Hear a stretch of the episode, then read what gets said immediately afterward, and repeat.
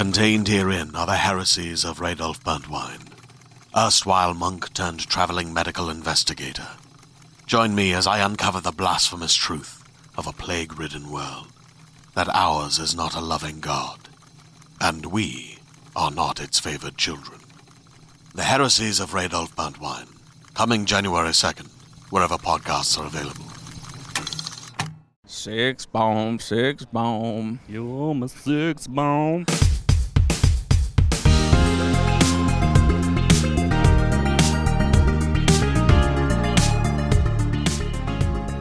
Hallo und willkommen zum Gamescom 2022.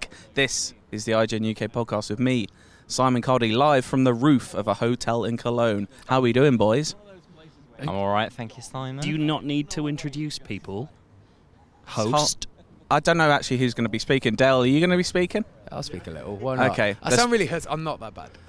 Not that bad. Not that bad. Okay, if you haven't told already, we've had a couple of drinks. Um, but not too bad that we can't talk about many, many video games that we've seen so far at Gamescom. Who wants to start first? Should we talk a bit about opening night live, maybe? We can talk about opening night. Uh, live. Geoff Keighley's big night out, Mark 14 at this point, I yeah, think. whatever, however many he's done this year. Um, that Kojima podcast looks good, doesn't it? Yeah, number one. number one with a bullet. it's Kojima's brain structures. the good stuff. Um, Where Winds Meet, that's one that's caught people's attention. Um, yeah. Is that it? Uh, we, you, you remember that? Yeah, we were talking about it on the way here. You remember when we were saying we were boys letting loose or something? oh, yeah, we are feeling loose. God, we're Um, loose. God. Um, yeah, when's where, when's wind meet? Where When winds did the meet? wind meet? Where did it meet? Um, it looks very pretty, doesn't it? It does. It's um, it's part of this wave of like Chinese Unreal Engine Five games that keep appearing out of nowhere, and everyone goes absolutely batshit for, and I'm quite interested in. Like, I am kind of waiting for one of these to actually come out uh, because we've seen a lot of trailers so far. It'll be interesting to see what they actually look like. But this is promising. Like, this looks. This is in that area of like Chinese medieval history that obviously as as fans of the podcast will know, I'm I'm deeply interested. You're getting a, bit- getting a bit of a Dynasty Warriors I'm Warriors not getting any. vibes. There's no because it looks significantly better Well, than no, but- Dynasty Are you getting a rock on, Joe? I'm getting a big rock for medieval China. Um, it's uh, it just it, there's a lot to it, and it's just pretty, and it's nice to see like really pretty things that might actually come out on console at some point. That'll be great. There's there's kind of like a lot of chat around the idea of like, is this uh, another Ghosts? I don't think it is another Ghost. I No. think it might be like, it sort of feels a bit like it could be accessible Sekiro. Yeah, well, they've said some. We had an interview with them. I believe it's on site by the time you by the time you're listening to this, and they said all sorts of stuff like you can just play as a trader or Is like, it an M? Play as a trader? Does that mean it's an MMO? That's Well, a it World feels of like it- Warcraft yeah, location. it feels like it's kind of going for like some sort of immersive stuff, like where Okay. you can maybe inhabit that world in a more Mhm. meaningfully wa- meaningful way. But we haven't actually seen any of that from that trailer, so who knows what's going on there. Uh, Cardy's having a lovely time choking on some chocolate right I've now, got- and he's I've got- taken the mic to talk to you while he's got his mouth full. That's got- awful. I've got a lovely square of Ritter You know I hate people eating on the podcast. I'm mate. so Come sorry. Um, I'll suck on it instead. A lovely little white You chocolate can't with suck Rice on it and Krispies. talk. Um, um, Are we have to. Are we having to wait to listen to you chew on a podcast? the? Callisto Protocol, Dale. How was that?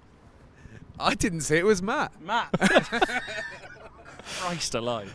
This is a national embarrassment on a podcast listened to internationally. I don't know why. Ugh. No one can hear you. You're not on mic, Cardy. oh dear.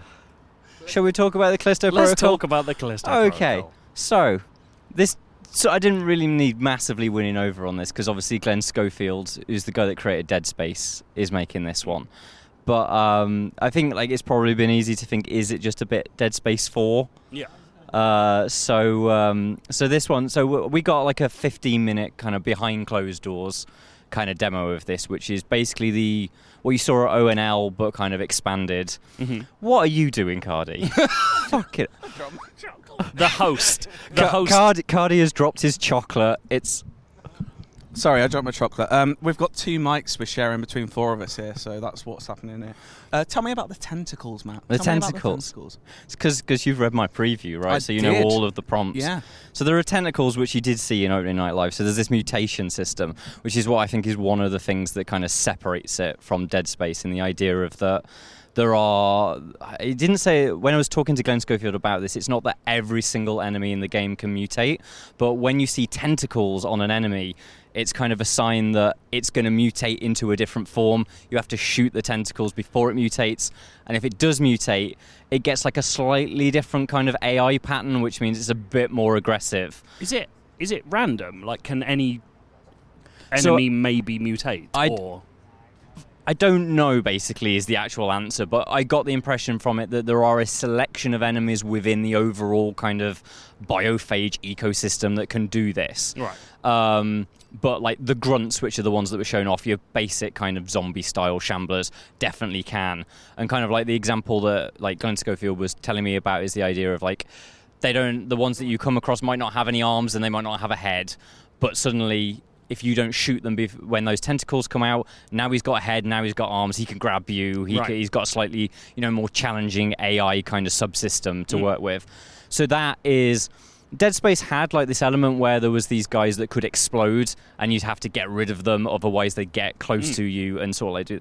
So it's got a bit of that crowd control idea, but it's like it's not an instant bomb. It's a case of if I don't get rid of that guy in the crowd that I can see the tentacles in, I'm gonna have a harder time because he's gonna turn into some Mm. massively horrible, grabby, evolved version of what that creature is kind of with the grunts that they were showing in this trailer and so like this hands-off demo session it didn't seem too bad but like the fear is what happens if the really fucking awful ones have got even more worse kind of mutations Right. it's that Okay. idea of kind of like are they going to become like almost like mini bosses within themselves That's cool.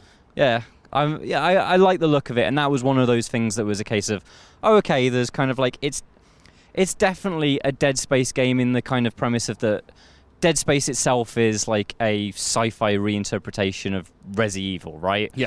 And then this feels like okay, so Dead Space is its progenitor form, but this is rather than him just doing the same stuff under a different name, it's definitely a new game on top of that. I you, think. you were talking as well about like weapons and like how upgrading works across weapons and things like that. Is it like yeah, how does that start? Because you were kind of talking about one weapon being able to turn into loads over the course yeah of the so game. so this is another one of those things where kind of like um there's only so much information that we've got right but i did have like this interview with glenn schofield and he was telling me about how they wanted the, the weapons to have like really meaningful upgrades so basically there is Dead Space has the bench where you take it and you upgrade a weapon through Yeah. kind of a few different like sort of like nodes.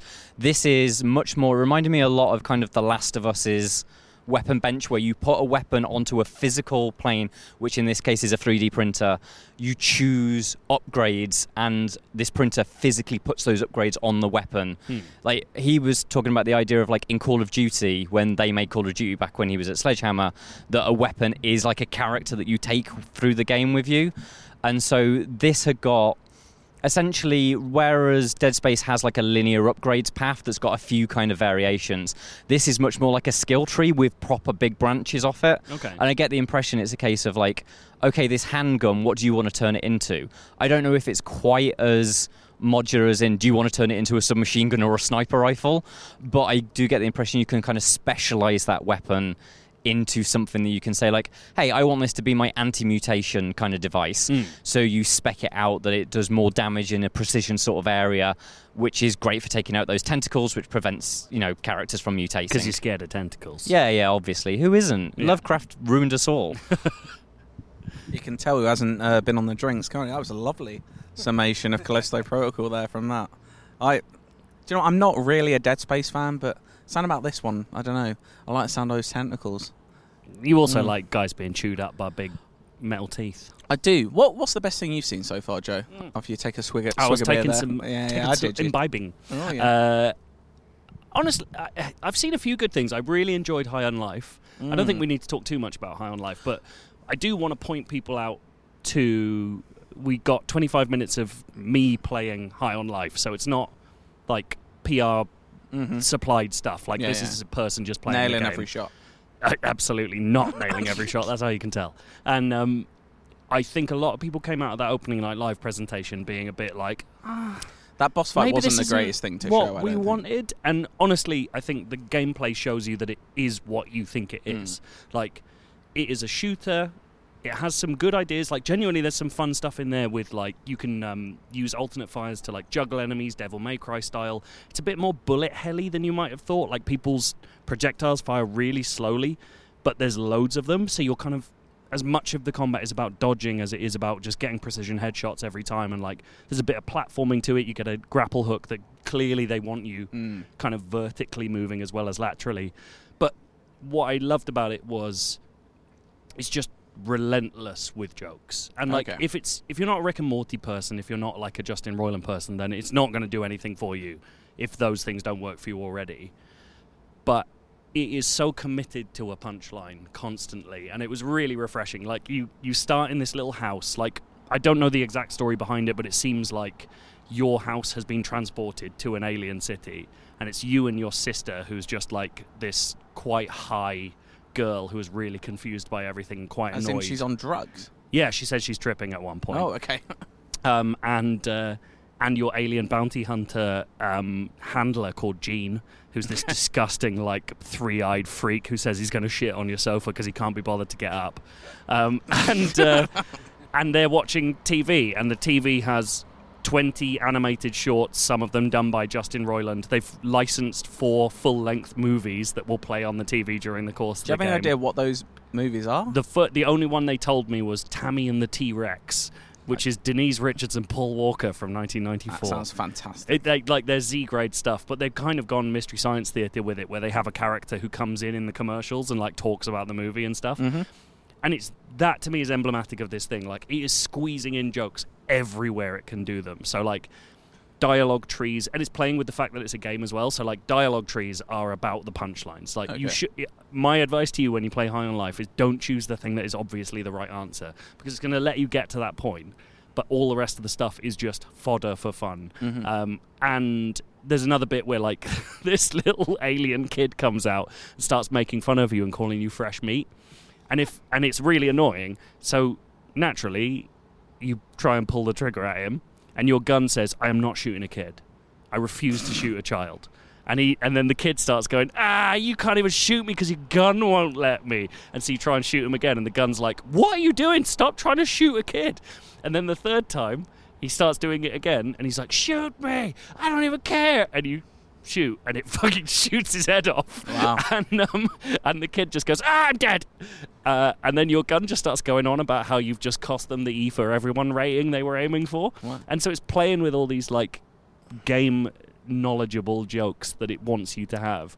I'm sure we'll get into it a little bit, but you've, you've got a theme here. There's a lot of games you've played that has kids dying. No, don't know what you're talking about. Yeah. I've definitely not been asking for kids to die in games. I've not been asking Um, me, you know. I know I've just real I've realized I said I wasn't going to talk very much about High on Life, but actually it's I Yeah. I genuinely think I just think a lot of people were turned off by that first thing, Mhm. and I think actually there's a lot more there than Like- that suggested. For someone like me who isn't like a big Rick and Morty fan, isn't the world's biggest Justin Roiland fan, is it fun to me still like a fun game to play as a shooter?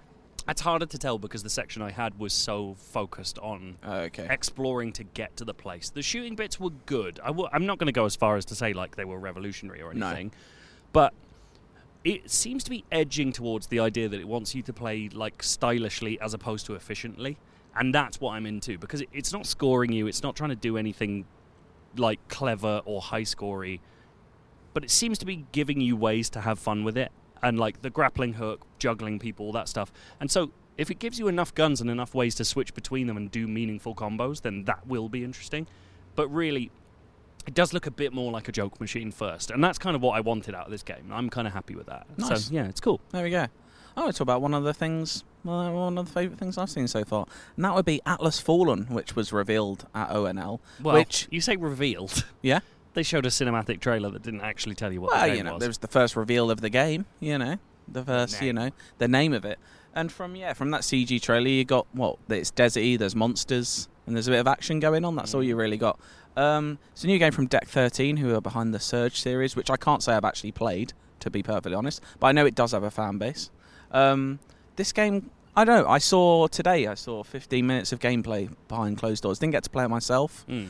but I don't know, it looks interesting. It's kind of published by Focus, and they're doing this thing recently of like a Plague Tale. Evil West is coming out soon of that kind of double A game. Mm. It's kind of below that triple A, which they look very fun, but they're not quite that top tier game. Is there something going on behind me here? I can see some waving. Jesse's leaving. We're trying to wave at Jesse. Oh. He can't see us. Like when we started this podcast, there's about eight of our colleagues on this roof, and they've all left within It's about weird. ten minutes. I can't work it out. starting. Maybe it was the bit where you were trying to podcast in front of the publisher of our company with chocolate in your mouth.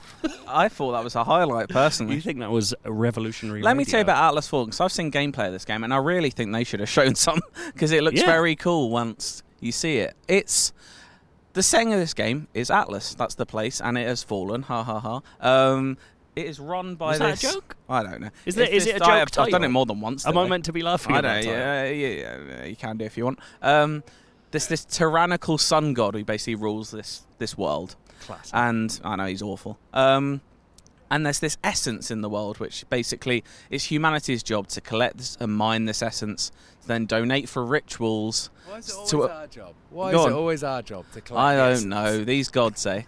Um, basically, that's humanity's job to serve him, collect his stuff, do rituals. But one day, your character strays from the path a little and finds this Uh-oh. this gauntlet in a cave, and basically, this gauntlet speaks to him and says, "Do you know what?" If we go find all these shards around this world, we can make this gauntlet powerful enough that you can fight the sand god. Not the sand god, the sun god. was this was this gauntlet? you have to found- point the mic at him for him to be able to speak on the podcast. I just Cardy. want to know: was this gauntlet found in Forspoken? Because that's got shit that talks to you, hasn't it? I don't think it was, uh, but yeah, basically you're sand Thanos. That's the angle we're going with. Okay. here.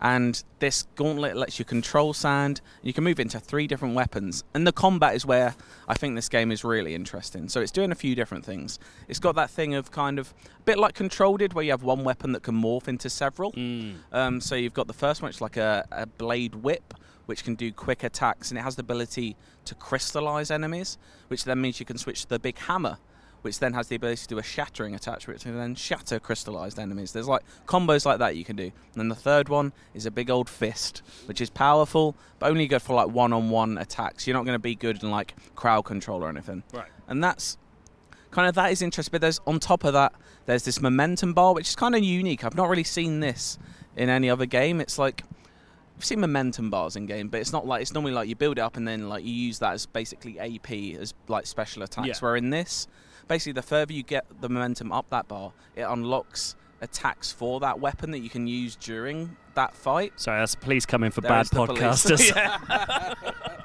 Oh god, they heard about the sun god at it again. um, we should also know it's about 11:30 p.m. uh, currently.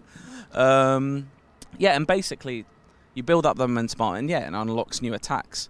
So you're kind of encouraged to be on the front foot, a bit like Control as well, Mm. be on that front foot, and you kind of got to balance that with the fact that you're more vulnerable when you're me- That's the momentum is interesting thing is like because it seems so clearly like rewarding you Yeah. for doing well, but actually you're potentially harming yourself. So can you control it on coming back down again? I, don't, I think you maybe just lay off. I wasn't quite told. I think you just don't do an attack and it will slowly start going back down. I like the idea that you you have a like a second guy who's just like lay off for lay a off. second. Well, that's the thing. This game is fully co-op, so you could have a second guy oh you yeah, who's just I like, about that. let's lay off a bit here. Leave it. It's Exactly. not worth it. Leave exactly. There's big old enemies as well. It's a bit Monster Hunter in style. If you saw the trailer, it's kind of a big old like semi-open world, like sand, sandy landscape with big monsters. A little similar to what you'd see in Monster Hunter. I saw a giant stone crab who has like.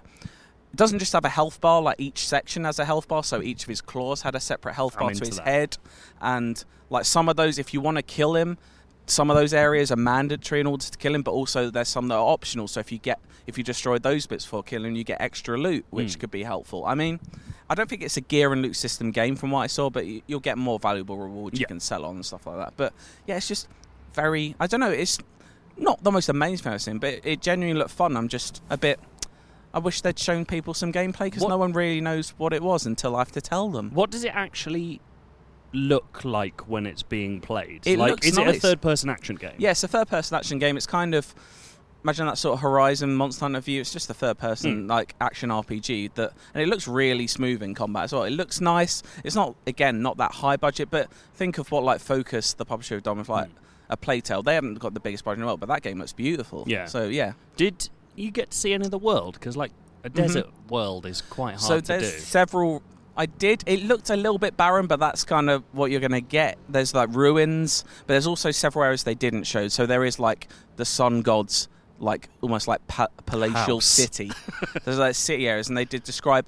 They did want to reiterate this is not a uh, live service game. It's not a Souls-like game. Although they said there's one area which is kind of like below ground, which is a little bit more like a Souls-like game. It's Right. a bit more corridor focused, not open world. So there are different areas. It's not just all like Dune. It's not just dunes everywhere. yeah, yeah. yeah. But yeah, I'm kind of, I'm, I'm, I'm intrigued. I wanna. I hope people get to see it. I came out of opening night live just completely nonplussed on it, just like not really sure what that was. I Mhm. don't know why we were shown it in this way. Yeah. And then talking to you about it, I'm like, why didn't we see some gameplay of this? Like, know. if you came out and was like, there's a really cool double A, like old school action game with some new Mhm. ideas. yeah, and like they use some really keywords. You know, me.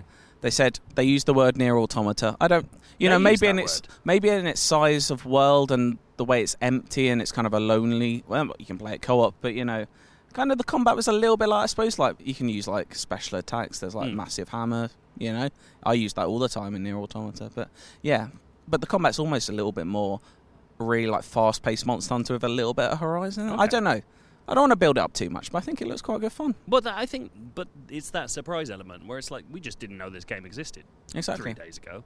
Yeah. I like I like that this thing can just be Mhm. out there looking around. Yeah. Dale, have you seen anything good?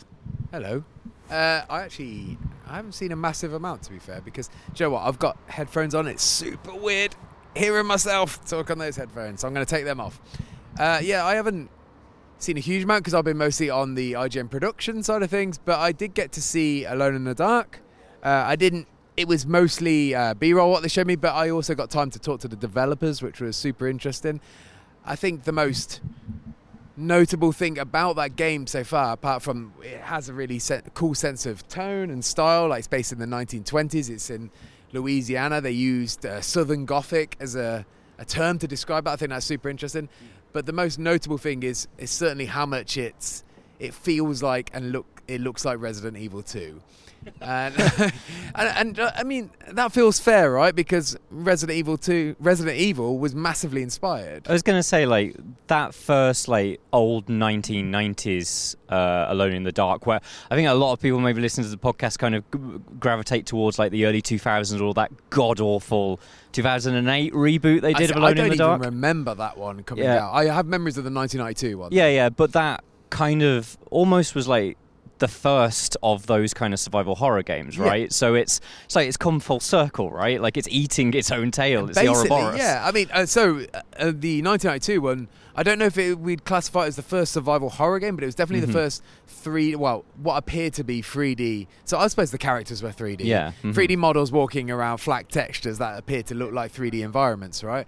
And it definitely inspired things with its fixed camera angles and the way you, you know, elements of the puzzle puzzle solving and you know, in a being in a mansion, you know, that has Mhm. haunted elements. So there's definitely it kicked off that genre. Resident Evil took it and created something way beyond what they could ever do at that point, I Mhm. think. But it definitely feels like Alone in the Dark now is trying to play catch up and looking at what Resident Evil 2 does well and just building on top of that. And I think it's a smart decision. I think the fixed camera angles has had its day, it's been and gone. And this definitely feels like the right step. But you can't help but look at it and feel like it does look like a Resident Evil spin off to some degree. So I think that's Mhm. potentially to its detriment. But even to the point, like I've read, kind of like you, you've written a great preview about it that kind of gave us some, like a surprising amount of insight considering you've seen jack all of it, Yeah. basically.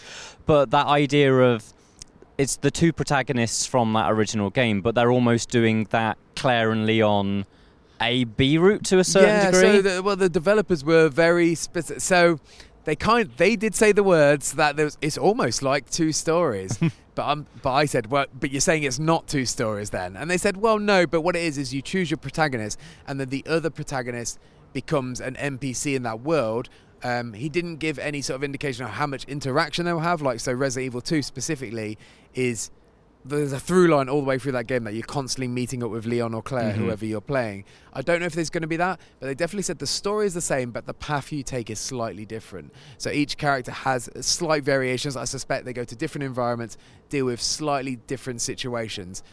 What that comes to be, the final product, I have no idea. But that's interesting. Also, another interesting thing is uh, they said the the whole game is about exploring this mansion.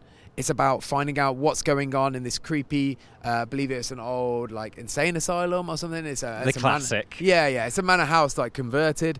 Uh, it's about exploring that and the surrounding grounds, trying to find out what's going on, and hopefully, I'm like I'm not a huge fan of when Resident Evil spins off into the the big sci-fi ending and it goes into elaborate places. I just want a, like a cool story, and look, the per- first Resident Evil is perfect for that in terms Mhm. of it's just finding out the mystery inside this mansion. You're alone, you're isolated. How am I going to survive? And that's what I want more of. And they're saying the right things for that. Uh, again, I haven't seen that much, so who knows what it's going to turn out like. But I'm definitely excited. I think they're they're talking about the uh, survival mechanics. They definitely said it's less heavy on combat. It's less Resident Evil 5 and more Resident Evil 1 and 2. Mhm. It's more limited resources. They said there's objects around in the environment in the environment that you can pick up and throw at the monsters, and the with the idea being that you should always just trying to be survive each encounter. You should trying to get away as opposed to taking them on and destroying everything you see. Uh, that definitely feels like the survival game that I love, and I, I know a lot of people out there love. Um, but yeah, the, we're just going to have to see what happens with this game, I suppose. Lovely, lovely, lovely. Um, I don't know. I don't want to jump straight to another one I did, but it kind of links. I saw another game influenced by Resident Evil today. No, when did I play that? Yesterday. I played that yesterday. I played 15 minutes of The Devil in Me, which is the last chapter of season one of the Dark Pictures anthology from Supermassive Games. What's when they say the end of season one? Yes. Are they taking a big break or what? I mean, I don't know. They haven't really said. I know they like licensed. Didn't they license like six like names for like the next season? yeah, trademarks. loads, them, yeah. So I don't know if that means. I'm not going to lie to you. I have not finished a single one of the previous ones of this season. So I don't know if there is some sort of looping, overarching narrative here. I Hmm. don't know if there is. But let me tell you about the Devil in Me because this one actually has me intrigued. Because it's kind of got a setting I'm into, which is it's actually based on the real life. H. H. Holmes, um, serial killer from the 19th century, the murder in, um, hotel. Exactly. He created a big old murder castle in Chicago in was it 1870s, 1880s. Um, but yeah, basically the setting of this game is modern day, but it's a documentary crew that you play as who are visiting a, re- a recreation of the murder castle Really? in the modern day. Oh, yeah. weird. Um, but kind of like a fictionalized version of it because there's lots of rumors that it was like fully like tr- like there was a few trapdoors in the real one, but you know there's a full on like murder rooms and torture chambers. Just a it wasn't trapdoors. Don't freak out. Exactly. But what can go wrong if you're a documentary crew visiting a recreation of a murder castle at night? Well, it turns out there's someone who doesn't want you to be there from what I've seen. a murderer. Oh, he could be. It looks like it. So I got only got to play 15 minutes. I was jumped in. It seemed like I don't know, maybe half an hour, like half an hour in near the start, like as it's kicked off. So basically, you're being hunted, and yeah, it's got some Resident Evil vibes to it. So they're actually doing something a bit different with this Dark Pictures game. If you know their supermassive like horror games, they're mainly walk around, look at stuff, make decisions. That's that's the core gameplay loop. Whereas this game is adding bits. Like this may seem like little in comparison, but you can now sprint, you can climb up things, you can jump over gaps, Mm. you can hide. Like it kind of adds that Is it- element. Is it like actual action feeling? No, or- it's basically if you see a gap over some like cardboard, like there's a cardboard gap, you can jump over it. Cardboard gap. I- Mind the gap. Um, but no, like, you know, like for example, the area I played in was like the spa section of the hotel. So Hmm. like you could fall down into the pool, have a look in there, and then climb out again. Whereas Okay. there's been almost zero verticality to any of their Yeah, games. Also, I didn't get to play any, but in the latest trailer, you can see there's puzzles and you have an inventory which hasn't appeared in any of their games Yeah. before and is very Resident Evil. The puzzles that they show in that they're all like coloured symbols which shouldn't be in a hotel like this that you're solving. Um, but yeah, I was just kind of into the vibe. And bizarrely, it stars Jessie Buckley, who's an Oscar-nominated wild. actress. Yeah, that is the star of Men, who I make the joke in my preview. Has done a lot of running away from strange men this year, and she's doing it again here. She loves a bit of it. Exactly. Um, I was into it, and I don't know. I just this might be the one that intrigues me. I don't, I'm distracted by production manager Dale uh, whispering things. Oh, okay. Go on then. Uh, so you said about the inventory stuff. Did you actually use the inventory? I think so. The 50 minutes I played very much were like a Dark Pictures game. Okay. But what I saw in the presentation beforehand made it seem like there's much more to it. Because I like often feel like in those games, the inventory seems Do you know arbitrary unless there's a telling reason lie. for. I Some, picked up a key and I opened a door. but the, but but I don't understand the the idea of having this inventory if it's not about managing that inventory and that's not part of like the well, that's the thing. I'm not quite sure how it works because obviously these are games where you switch between like five or six characters. Yeah. And I don't think, obviously, that inventory is- doesn't carry over between characters. But you know what? Interesting thing they are doing with the characters this time is, you know, there's always the choice in this game, like, should this person die or should that person die? And it's often just like, who do you like more, basically, in the story. Yeah. Whereas this time, each character actually has individual traits and abilities, depending Oh, on who okay. they are in the documentary crew. So, for example, I had a choice: do I want to kill Jessie Buckley? Obviously, I didn't because I think she's a great actress, and I thought she should live in this story. So I killed the other woman, who happens to be the sound recordist on the team, whose ability is she can she can hear through walls. So later on in the game, I may miss a hint or a clue because I wasn't able to That's listen cool. through a wall. So it actually adds a layer. It's not all a heart choice. You Are you- are- head choice as Are well. you watching this through the documentary crew, or are you a like a, you know a fourth wall observer? You're four four basically. You're Yeah. control it. You switch between characters and control them the same as you do any other game from like a Right, third okay, person. because uh, if you killed the cameraman in that situation, it'd be very Oh yeah, yeah, that, yeah, yeah. You wouldn't- You wouldn't be seeing much, would you? um, but yeah, I'm just kind of.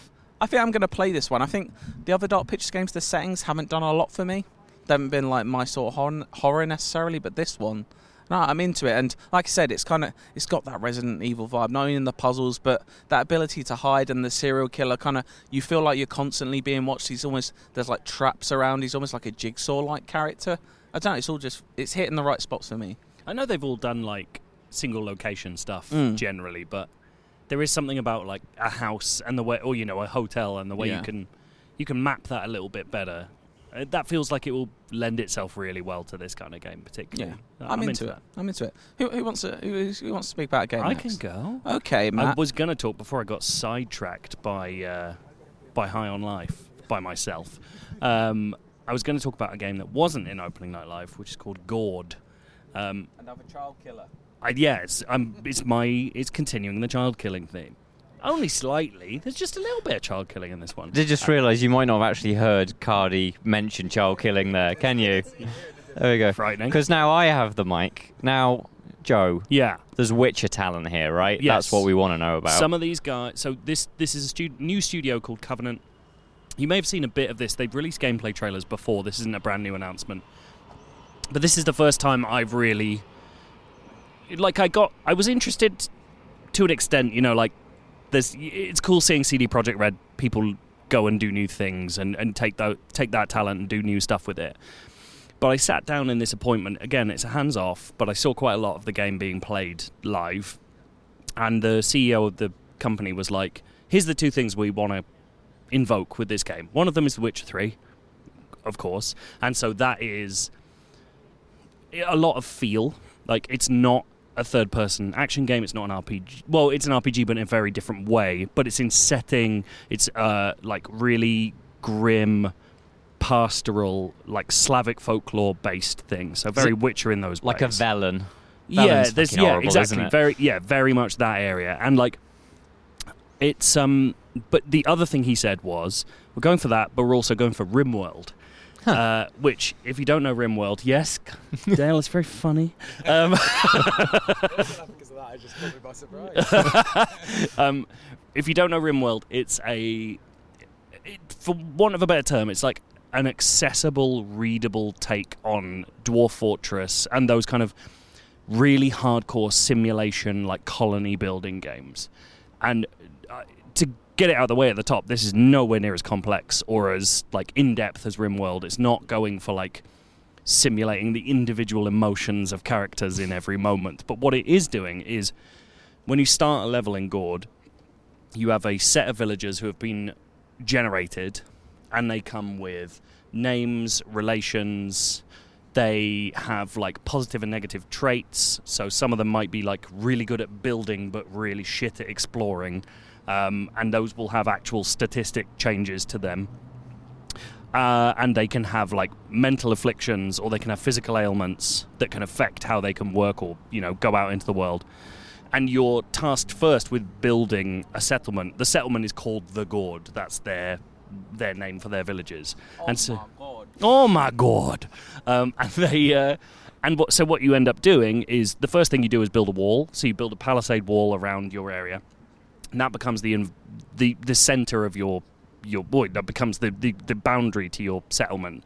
And then you're building buildings like a temple to worship your gods which can build faith that you can use for like spells and stuff later on. Or you can build different military buildings that allow you to take those villagers and arm them as like axe wielding warriors or bowmen and that kind of thing and so the idea is initially what you're doing is building a settlement and using the simulation aspects to like get close to your villagers. You're going like, oh, I really like Roderick because Roderick is a great farmer, uh, and you know, like as they do stuff, they get better at it. They might uh, get to know other villagers. They might have children. We'll get on to the children sacrifice aspect oh, later. Well, Um, and you you build like this town, a functioning town, Mhm. but it's not just a game about town building, and it's not a, even a game about defending that town necessarily. Some of that is in there. The other half of this game is that you're put into these procedurally generated, like big swathes of world, and your villagers might want to, on the base level, they want to gather resources, so they have to go out in the woods and chop down trees. But there's threats in those woods, so you might need to bring a warrior with them to protect that resource gatherer or something along those lines. Or you might want to go and clear out all the threats around you so that you have a safe space where people aren't going to come in. Then it gets a little bit further. You might get quests from your villagers. The one I saw was the villagers were complaining because there were loads of poison eggs in the swamp. uh, and so you've got to go out and kill the things that lay these poison eggs. And that, if you do that, it like helps bolster the like sanity levels of your villagers because the point is no one's happy here so it's just whether they're sane or insane at this point. Um, and at the highest level it's um, there are these things in the world called horrors which are demons sent from the underworld to roam this world. Uh, and this is what i loved.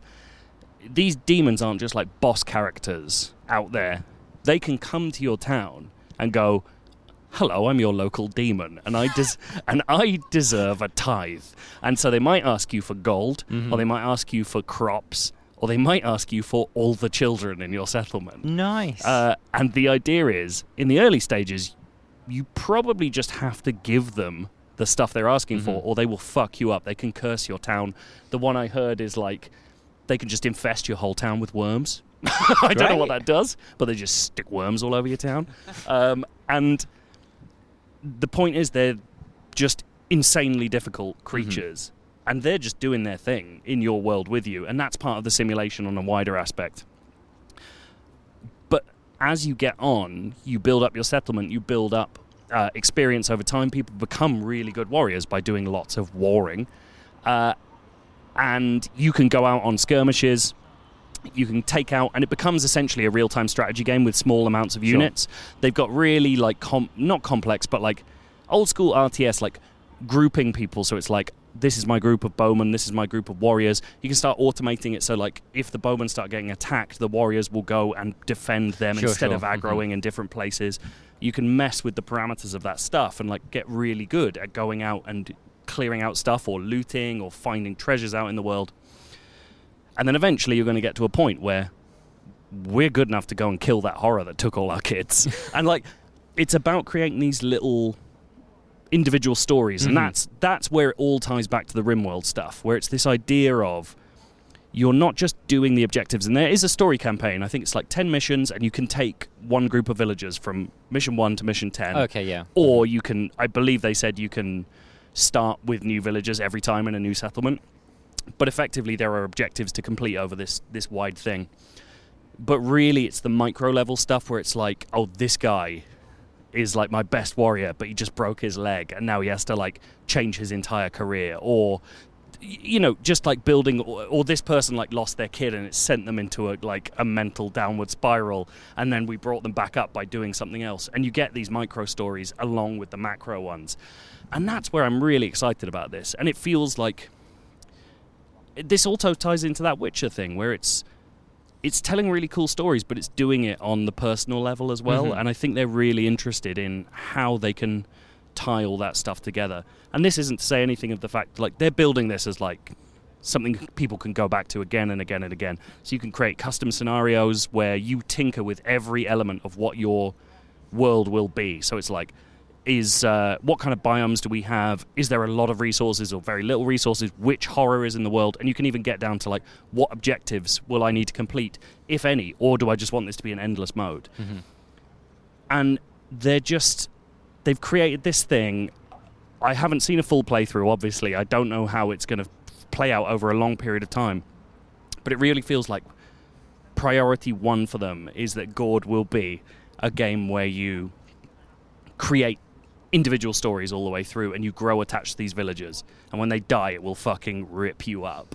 And when they're amazing it will be the best. And you will love those people. And i just i'm so intrigued by trying to marry those two sides of things. I think i, I, just think it's a really really interesting project. Mm. I think it's cool. Does it have the Crusader Kings thing in that when you grow attached to a villager and presumably they couple up to then have babies, do, is there like a trait system that flows down? It's like your best bowman might have the best bowman as a young boy. That's so they didn't get into that, and like the weird thing is, like there was a baby born while I was watching, and they were like, "Oh, there's a baby down here," um, and uh, so I didn't get to look at how those traits are. I'd be very surprised if, with the level of simulation they're going for, that isn't an idea because even when you pick a villager, it says who their parents are, Mhm. like. It's their name, and then it's parents, and they're these people. So I really feel like they're going for it's not just a group of eight people that you have for the whole mission. It's a lineage.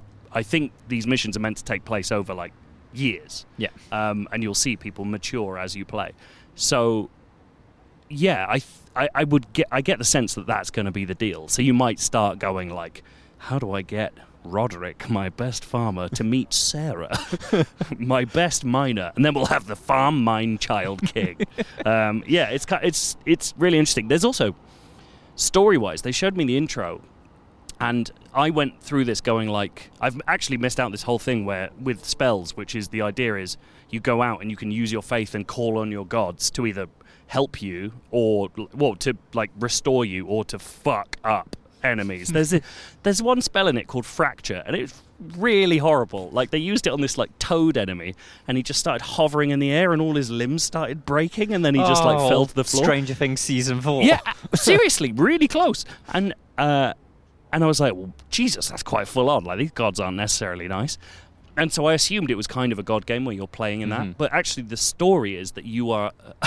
there's this horrible king like taking over loads of land, and he really wants this horrible bit of wilderness that's full of um, evil creatures. Mhm. So it's essentially like you're the evil colonizer going in and trying to take over this place. And I don't know how much they're going to play with that, but Mhm. it's got this like dark medieval fantasy vibe to it in a in a really interesting way. Like it's not the story I thought it was telling. Mhm. Um, yeah, it's cool. The other thing I want to know from from that is as well is like I've not played RimWorld or anything like that, but I have played like Frostpunk, and Mm. that has a lot of that kind of very hard kind of moral choices it makes you act. It's like, are you going to make children go down the mines, or are you going to, you know, just struggle with the fact that you don't have enough workers? Yeah.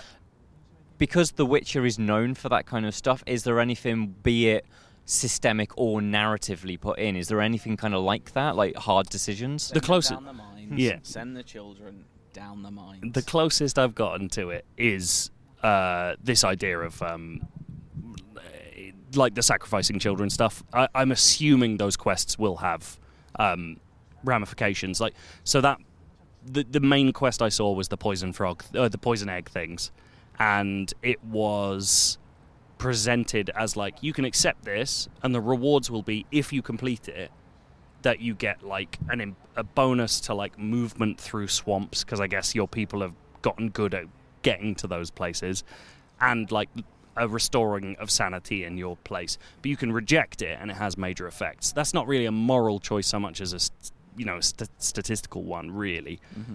But I'd be very surprised if that wasn't the direction they're going in with some of this stuff. Like the way it presents those quests to you is it is meant to be the villagers saying this thing. So I'm sure you'll have ones where it's like this person wants to do this and this person wants to do this. What are you going to do about it? So yeah, I think that's I think that's edging towards it.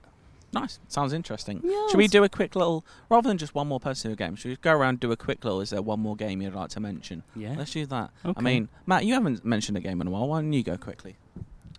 Uh, yeah, I'll I'll just give a small shout out to Warhammer Forty Thousand Rogue Trader, Very excited about which this. is not the flagship one that's been going. Like ONL had obviously got some stuff about Dark Tide, which obviously I'm excited about. Played a bit of that, loved it. But Rogue Trader is the one that's a bit more of an unknown quantity, and it's made by Owlcat Games, a kind of Eastern European like heavy classic style RPG studio that um, made the Pathfinder games, which are known for being like like big, like 120 hour, overly deep kind of like classic style RPGs, and they're doing a 40k one. I got to see kind of just like a combat demo because it's a bit too much to go into like showing the narrative that's going to be Mm. shown over this massive game. Um, but what I saw, I thought was really interesting. It's not probably as kind of like breaking the mold as something like Divinity or Baldur's Gate 3 has been, but a very kind of like tactical, full on, every single character is very, very unique and has its own kind of space. So your Rogue Trader is your main one, who you can kind of spec out as you want because that's your, your player character. But then they got an Adeptus Mechanicus, which is obviously like a cyborg engineer freak mm. that got all of its Obviously. obviously. That very much kind of tied into sort of all the shit that I like. Like it praises the machine gods and the machine god makes like your guns more accurate and stuff like that. Uh, and lots of various other deep 40k lore based characters that they've really gone to town on building these characters around it the way that the combat work is very kind of XCOM style stuff, but a lot of kind of pre-planning, a lot of buff work, a lot of kind of thinking four moves ahead. Like Cardy, you've been mentioning about momentum meters before. It's got a momentum in that at high momentum you get ultimate abilities, but you can do Mm. you can do ultimate abilities at low momentum, but there's always a big trade-off. Like you can do this thing where you get to move four times in a turn and you can attack three times that turn as well. But you then have to spend two sort of turns completely out of it. Like Right. you, you you've stunned yourself basically. Um, so I think there's at least on a combat level it looked really cool for me as a fan but it will be seeing where it goes from a narrative perspective that I'm super interested in. Like I love like a lot of Dan Abnett's Warhammer books that show particularly his Inquisitor books show the more what I would consider RPG adventure side Mm. of Warhammer. And we don't get that in the video games, so that's what I'm interested in seeing from those guys. That sounds really exciting. Dale, what about you? Uh, yeah, I don't know if it interests the people that are around me right now, but real wrestling, yeah. Uh, uh, I got to see the AEW Fight Forever game, which, uh, to keep it brief, is basically the N64 wrestling games. I know they've been tarting it up as saying this is what we're we're aiming for. This is exactly what they're doing as well. Like almost to a fault, I think. it feels like they're they're going for that so much that I think it doesn't feel necessarily as modern as maybe it should. Uh, it's hard to tell at this point. I, I was slightly concerned in the last trailer when they revealed a bunch of mini games, including like swinging a baseball, and there was like bomb explosions, and pe- it looked it looked like you know what Tekken used to have like crazy mini games. It looked like that. I don't know if I need that. Sorry, bomb explosions. There was like there was people standing in a ring, and there was bombs dropping on the heads, and they were having to dodge out the way of bombs. It looks crazy, like crazy mini games, basically. Sounds shit, to be honest. Yeah, it, it absolutely looks shit. Uh, but I didn't see that, but I saw the cool wrestling. However, I will say if you are a diehard of No Mercy era, the N64 era, it's exactly what you want there. I just feel like maybe it could be more modern, but you know, Mhm. I, I need to really get some time with it. Yeah, cool. Do you want to go? I can go. Go on then. Uh, it's one actually we haven't played yet, but I just want to shout it out because me and Matt are excited oh, about it. Oh yeah. Which Even is I am. Moonbreaker. Yes. It's the new game from the Subnautica devs, Unknown Worlds. Um, I- I'm mostly excited about it because it's just completely insane to me that someone made a Warhammer game that's about Warhammer before Warhammer did. Considering they've made 300,000 games in the last four years, no one's gone, you know that game we make? Can we put that on computers now? And like, so yeah, it's uh, it's a miniature, digital miniatures game where you do everything from collecting units to painting them to playing with Mhm. them, and it's just. it- It's absurd to me that no one's th- Yeah. thought of this, and now it looks great.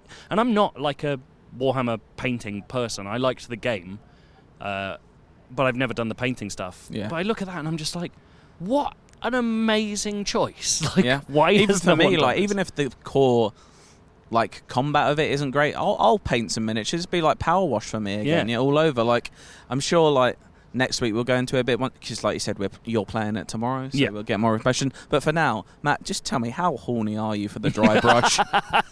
This, I wouldn't say I was horny for the dry brush. I'm very excited about the dry brush. Joe will attest to the fact that it was the most exciting part of the the ONL for me. Yeah, you know when you see people at E3 shows like absolutely losing their shit over like, you know, a new controller color scheme. That was dry brushing for Matt Purslow. he lost it for a second. It's It a was- good technique. It was magnificent. It makes So- them chalky, I heard. Uh, It, it can make your edge highlights a bit chalky, but it's a it's a lot easier than doing actual edge highlights. Fair play. Uh, brilliant. Uh, I'm going to shout out. I saw again, similar to Atlas Fall, and I saw some uh, gameplay of Aliens Dark Descent, which is yet another Aliens game. They like pumping them out, don't they? Um, this one is set 20 years after Alien 3. Uh, it's a colonial marines game. It's a top-down, real-time strategy combat game where you control a squad of marines going around an abandoned base, killing xenomorphs. It's kind of, I'm not gonna lie, the gameplay itself didn't do a ton for me. Like that sort of strategy and like real time has never been the game I really look for. But I do love me some aliens, and they've got kind of the look and the sound of aliens, right? They've got the little radar in the corner with the right blooping noise, and also they've got the XCOM stuff going on. And the stuff I like about the XCOM stuff is I, I'm a big sucker for like traits in games. Like a few months ago, I talked about Rogue, Leg- uh, Rogue Legacy and how they have like funny traits, whereas they have them for these. Like you have permadeath with your soldiers in this game, but when you get new ones, they're just like you know recruited with abilities that you can't change them. The one that was example to me was stubbornness, which means that marine, whatever loadout you give him, he'll just choose his own loadout. which That is doesn't sound good. I know. Well, it's permadeath him, but you'll still cry when he's gone. But yeah, Yeah. I'm. I didn't see. I saw like 10, 15 minutes gameplay. I'll give it a go just 'cause it's an aliens game. But yeah, the that sort of combat isn't normally for me. But I'm in. I'm intrigued by Did it. they did they explain what the significance of being 20 years after Alien 3 was? Probably just so they could ignore having Ripley in it. Just a just a know. new time period That's to just set and the al- an alien game. I in. don't know. Yeah, maybe just to try and disconnect it from any of the films. So just be like, it's in the universe. It's out the way. But why even bother? Just say, oh, uh, okay. Because I asked them. no, I'm not. It's not why did you bother finding out? Why? But I mean, why not just be in the alien universe? Why specifically 20 years after You've Alien got because you know there'll always be people who are, who do care who are like, oh, exactly where and when is this in the timeline? Yeah. So you know, what, Oh, what's well. Weyland up to? You know that sort of stuff. I mean, it looks all right. Again, um, it's like Atlas Fallen. Like, just show some gameplay of it so people can see what it's like. That'd be handy, I think. Uh, Mm. but yeah, apart from that, that's that's kind of everything we've seen at Gamescom so far. I'm sure next week maybe we'll update with some stuff we saw tomorrow. Um, we're recording this on Thursday night, just in case you didn't know. Um, don't know why you'd care, but that's what's happening. It's actually Um, technically Friday now. Oh yeah, That's it's, it's Friday morning now. Uh, we spent a couple of hours at Papa Joe's, which is not Joe's bedroom. It is a bar. In It's the, a beer salon. It's a beer salon in Cologne that has uh, automatons. Is that the right word? That play music. Uh, we had a few choice ones. We went. We had a little roller coaster. We went from the Muppets theme to we had Father Happy Birthday for we Matt. had Happy Matt Birthday. J. Yeah, it was his birthday. this, this week. We had uh, Father and Son by Cat Stevens, which was touching, Yeah. and everyone's favourite, of course, Sex Bomb by um, Tom Jones. It was it was kind of amazing because we all immediately launched into singing Sex Bomb, and the entire table of people from our US colleagues sitting next to us just filmed us instead of joining in. so it was just kind of like, are we are we the puppets now? Are we the automatons I automatons think, in I this think bar? we might be. Anyway, no endless search this week because it would just be me asking questions that are off the top of my head, or feedback because I frankly forgot that exists. Yeah. Uh, but you know what? Next week, God, it'll be good, won't it? Um, got to talk about. We haven't even had, and none of us have had a chance to watch that new Game of Thrones. Ooh, Oh, yeah. get on that next week. How about that? Oh, uh, how do we end these things again, We say play sex bomb. Oh, we're definitely playing Sex Bomb. I'll have to. our Wi-Fi's not great in our office here, so I'll have to download that. Uh, I might have to do that in the, my hotel room.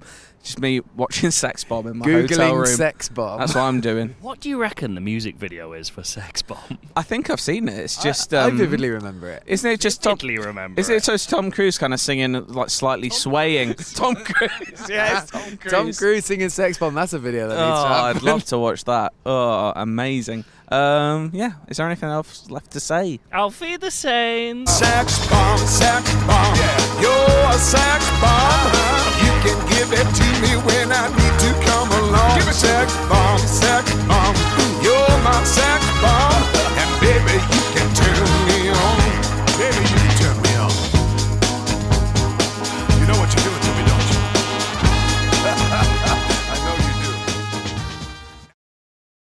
Hey there, this is Justin Bartha. I made a funny new podcast, King of the Egg Cream. It has the greatest cast in the history of podcasts with actors like Lewis Black, I'm torn by my feelings for two women. Bobby Cannavale, You can eat it, or if someone hits you, you can put it on your cut. Melanie Lynskey, I wonder what these marvelous things are that look just like boiled chicken feet. Jason Ritter, I can break things and pick locks and kill people. Michael Stuhlbarg, The whole point is to inspire people that they should make themselves better. Ari Graynor, No, don't whet its appetite. What are you, an idiot? me, Justin Bartha, That's not just any egg cream, that's a Lemke's special. and all narrated by the hilarious Richard Kind. This is the story of Harry Dalowitz and how he rose from nothing to become New York's King of the Egg Cream.